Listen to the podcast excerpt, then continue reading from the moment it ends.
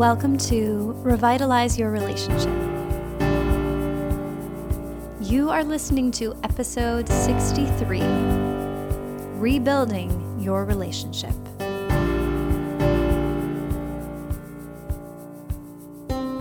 Hello there, lovers. My name is Erin Aquin, and I am here today to talk about rebuilding your relationship. Because last week I talked about how to decide if it's time to end your relationship. so I wanted to kind of give you the full spectrum between knowing for yourself if it's time to say goodbye or if maybe things have been hard, but you are really committed and you really want to reinvest in your relationship. Today, I want to talk about some of the thoughts that are going to be really helpful and some of the things you can do to help you start to rebuild that relationship. This is only one podcast, so I cannot give you a six month plan to do that. But of course, if you are thinking about rebuilding a relationship, but you feel like you've been in a tough spot with it lately, I really want to invite you to take me up on my offer that I made for you last week to find out a little bit more about how to work with me in my six month program. That is what we are up to these days. And if you are listening to this close to when I have put it out to the world, if you do a consultation to find out more about coaching with me before June 3rd, 2019, I'm giving you access to my Organizing Your Life Couples Masterclass. This masterclass is step by step with a workbook how to spend a little bit of time every week getting your life organized. Not just your life, but your household life. So many couples struggle and fight and have a lot of resentment about things that go on around the house or who's driving to soccer this week or you know, who was supposed to be home making dinner but forgot they had a meeting. All this kind of BS that happens in relationships, I'm going to teach you how to just solve that and eliminate that one problem from your relationship, from your marriage, whatever. And you get a free copy of that just for talking to me on the phone. But you've got to book that before June 3rd, 2019 to get that really awesome bonus. I'm actually really excited for you to get this. So head over to revitalizeyourrelationship.com slash consultation to book that. And now let's talk about how to rebuild your relationship. And interestingly, similar to thinking about ending a relationship, this is one of the questions I often get when I'm on those consultations or when I start working with a new client about how to rebuild after some huge issue has happened in the relationship or if it just feels like you've been fighting a lot lately. One of the big suggestions I had last week on the ending the relationship episode was that you never want to make these decisions in the heat of the moment. Ideally, you're trying to make all of these decisions about your future, these big relationship decisions, from a place of where you're going to be in six months or where you want to be in six months or a year, and not from a place of just being upset in the moment. I think there's a time and a place for making big decisions very quickly in the heat of the moment, but I never, ever, ever want you to think that the only way you can leave a relationship is if you feel really bad in the moment. Nor do I want you to think that you can only stay in a relationship if you're feeling love and ecstasy all the time. it's really not true. Obviously, I of course don't know your specific situation, but but if last week you listened to that episode and you decided, you know, it's been really hard lately, but I actually do want to be with my partner. And I just have no idea how to start to rebuild a place where we can come together and have a good time again. This is for you. And I'm also going to preface this whole thing by saying that, of course, this is just my opinion and based on a lot of what I've seen in the different relationship structures throughout my time as a coach, there are some common qualities that all of the really amazing, successful relationships share, and the common qualities that the ones that are really struggling share. My personal mission with doing this particular work in coaching is to help more people feel about their marriage, about their relationship, the way that I feel about mine You know, I was definitely in a place a few years ago where I never imagined I would get married. I had no idea how to be in a functional relationship. And now, you know, my experience of my marriage, when I talk about it with people, I feel tremendous love. I feel totally valued by my husband. I feel supported. And I feel more than anything else, very grateful. And there is no reason that you can't feel that way too.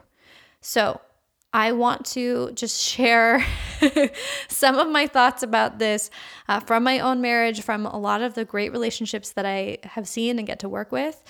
Um, because, you know, people who coach with me are not always like in trouble in their marriage or their relationship. Sometimes they just want to get some skills to make it even better. But I think where most relationships sort of go wrong, for lack of a better word, is that we are taught from a very early age that our feelings in our marriage and our relationships are 100% dependent on what the other person says or does. So we mistakenly think that in order to feel love, the other person has to do something. Like they have to say, I love you, or they have to buy you flowers, or for you to feel supported. You think that your partner has to hold your hand and stare deep into your eyes and say, Yes, I support you. A side note if my husband did that, I would think it was super creepy. um, so we think that other people often have to declare that they support us in order for us to feel supported, that they declare that they love us in order for us to feel love. And sometimes it's not even enough for them to declare it they also have to anticipate what you think is an action that shows love and do that too. And it, this is always so funny. You are not supposed to tell them what it is. They're just supposed to know you. They're supposed to know magically the way that you experience love and the things that you would be grateful for. And they're just supposed to do those things. And if they don't, it means they don't love you, they don't support you, they don't value you, and you have no reason to be grateful. This is why a lot of relationships suck because too many people are placing all of their emotional weight on what the other person says or does. And then we even imagine we know what they think. So so this is where we get into relationships that are based on scorekeeping, manipulation, emotional games, Whereas a healthy relationship does not really dabble in those things. Think about this. And and you know, if this is a stretch for you to believe, that's totally fine. You can experiment with this in your own life, but imagine if you are in this kind of a relationship where things are kind of murky right now. I want you to think back to when you first started dating. Now, obviously, it had to have been good. You had to have been enjoying their company. You had to have been having like good sex, or there just had to be some kind of a spark or some kind of chemistry. And I know we think that that's just kind of bestowed upon that us from the universe, but I want you to actually think about this logically. When we're dating somebody, it's two people coming together, and we're both in a position of taking care of ourselves. You don't sit down to dinner for the first time with somebody and expect them to take your car to get gas. You don't expect them to look after your dog for the weekend. You don't expect them to want the same amount of children as you do. You don't expect them to pay three quarters of the bills, and you don't expect that they are going to make you breakfast in bed every Sunday. You're really just there to be witness to another human being because you're interested in who they are, you're interested in finding out more so that you can decide if they might be somebody you want to share your time with. That's usually it. There may be like dating that's more intense than that, but that's like the general experience of dating is you're just there to get to know the other person, maybe have some fun, and if it's a good connection, maybe get to know them some more at another time in another date. Healthy relationships kind of look like that. This is what I've seen. This is definitely my experience. Healthy relationships are comprised of two people who are just there showing up with the intention of enjoying the other person's company. Now, that maybe seems just so simple and so easy and like it's too simple. But I was saying this to my husband a few weeks ago. It was his birthday. And for the first time in almost six months, it had been a really long time, we left our kids with my parents overnight. We went out and had a lovely dinner and hung out with some friends. And then the next day, we went to have a day spa together. And we were driving home and we were just talking. And I was like, oh, it's so nice to have a full conversation with you. And he said, yeah, it really is nice to not be yelled at by a three year old mid sentence. Uh, like, we love our kids, but definitely, like, there's a lot of commotion. And he said, You know, life just seems so wild sometimes. It's just so intense and there's so much going on. And yet I notice that between us, it doesn't feel like there's any weird residue.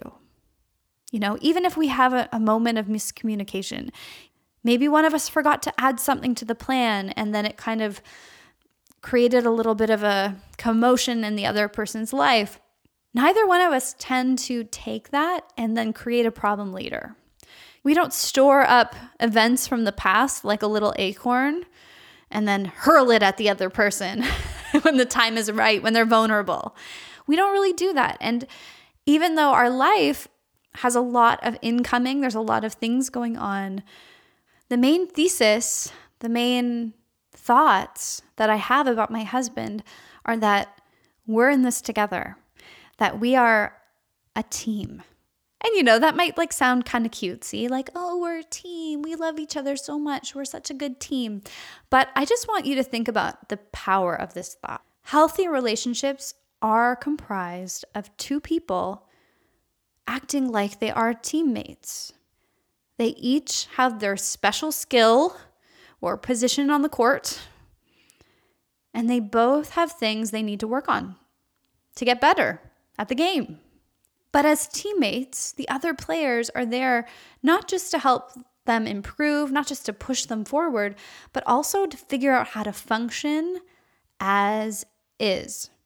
When an athlete has an injury, but it's not like one that takes them out of the game, they have to figure out how to do their job as is. Nobody else on the team yells at them. Nobody else freaks out because they're like, because they jammed their thumb they figure out as a team how are we going to shift how we do things to make sure everybody can bring their skills to the table and we can do a good job as a team. Could you imagine if you were watching like some elite basketball team playing or running a practice and they were doing a play and somebody like missed a shot and everybody on the team turned around and started screaming at them and berating them? No, nobody does that. In fact, sports teams have people who evaluate everything that happens in the game. They evaluate the plays. They look at the handoff. Was it not good? Did somebody um, not get into their position quickly enough or, or let their guard down? Guys, I'm trying to make a sports analogy and I do not know what I'm talking about, but I think you get the picture. The person who takes the shot is just one piece of the puzzle. And there's always a way to figure out how to make it better when it falls flat. And if the shot sucks, everybody on that team has already been there. Everybody on that team has missed a shot. Nobody is there freaking out. They're professionals. They understand that it's not always going to be perfect, it's not always going to be fluid, but how can we make it better next time? That's the question they ask. How can we do this better? How can we work with the injuries that we have right now? How can we work with the strengths that we have right now? How can we develop the areas where we're weak? That is the process that sports teams use. And I think this is a powerful process for really looking at your relationship.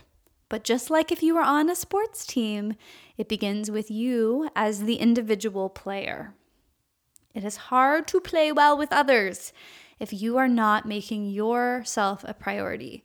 If an athlete isn't eating the right things, if they're not doing appropriate training for their sport, if they're not taking care of their injuries. For us in a relationship, this looks like dealing with thought cockroaches. I'll link to that episode if you've missed that podcast. Definitely go back and listen to that one.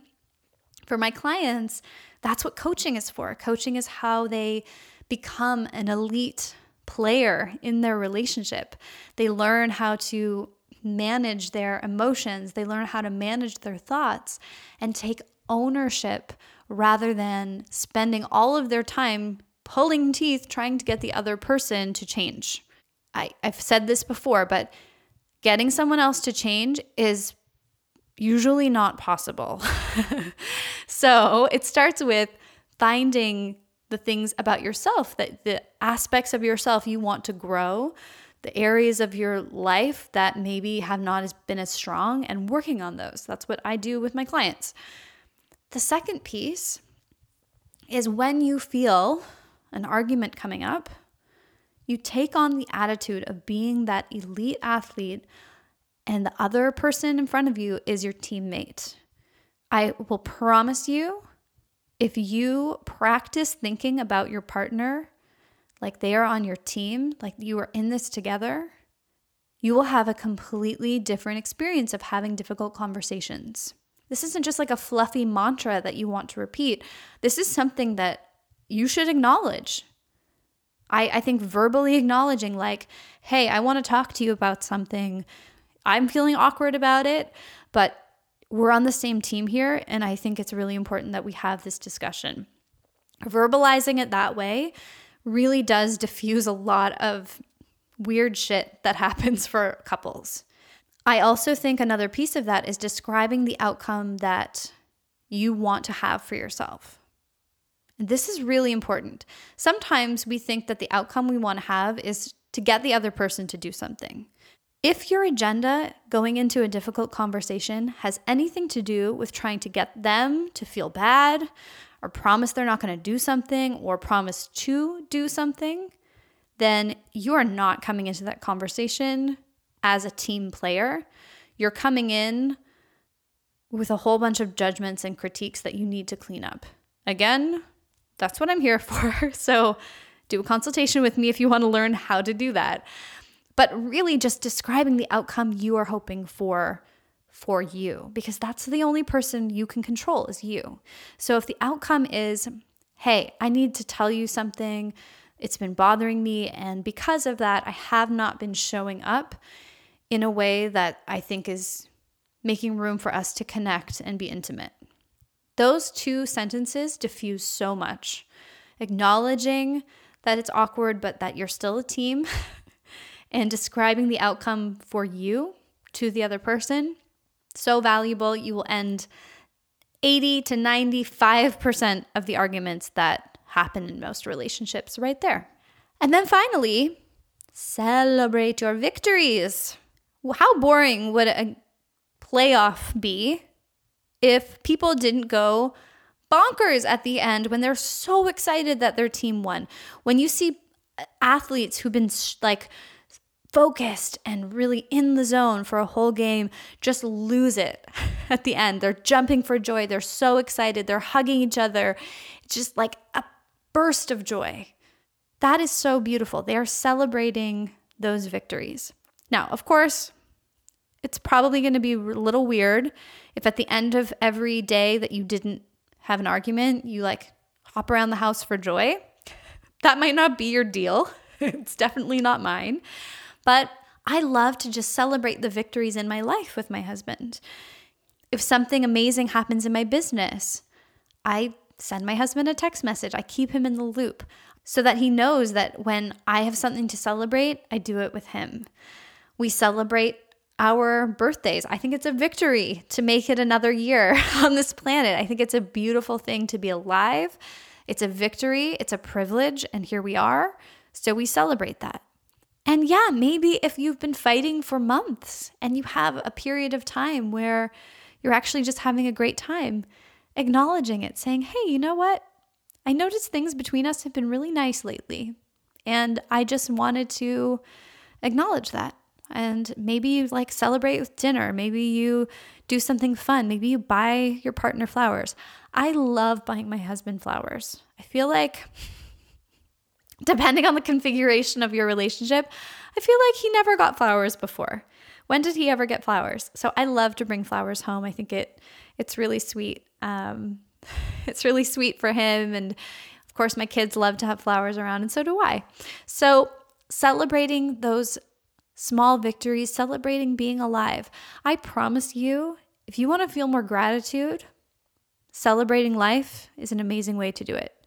If you want to feel more love, having the primary thought about your relationship be that you are on the same team, that will help you. And if you want to feel valued and supported, rather than waiting for someone else to do that work for you, get on it. There is no better time than right now to learn how to manage your thoughts, how to take ownership of the things within your life that you really care about and the things you really want to do. I am here for you if that is your best next step. And as I said, until June 3rd, you do a consult, you get a cool free thing. you can find out about that over at revitalizeyourrelationship.com slash consultation and I will speak to you next week. Take care.